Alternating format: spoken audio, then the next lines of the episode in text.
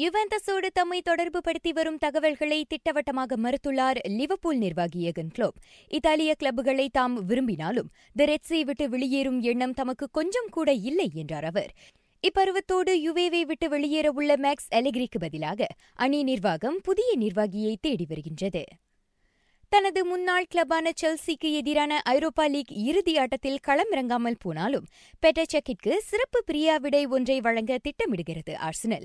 இப்பருவத்தோடு கால்பந்து வீரராக ஓய்வு பெற உள்ள பெட்டச்செக் அடுத்த பருவத்தில் தி ப்ளூஸின் விளையாட்டு இயக்குநராக பொறுப்பேற்க உள்ளார்.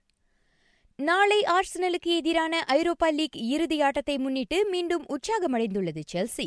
கடந்த வாரம் அணி பயிற்சியின் போது தனது வீரர் எங்கோலோ கந்தேவுக்கு ஏற்பட்ட காயம் அவ்வளவு மோசமாக இல்லை என்பதே அதற்கு காரணம். முன்னதாக அக்காயம் காரணமாக நாளைய ஆட்டத்தில் கந்தே களமிறங்காமல் போகலாம் என கூறப்பட்டு வந்தது. எனினும் ஸ்கேன் பரிசோதனைக்கு பிறகு அவர் நாளை விளையாடக்கூடும் என தகவல் கூறுகின்றது. பிரான்ஸ் பொது டென்னிஸ் போட்டியின் ஆட்டமொன்றில் வெற்றி பெற்ற ஆக மூத்த வீரராக குரோஷிய வீரர் இவோ கார்லோவிச் திகழ்கின்றார். அவருக்கு வயது நாற்பது.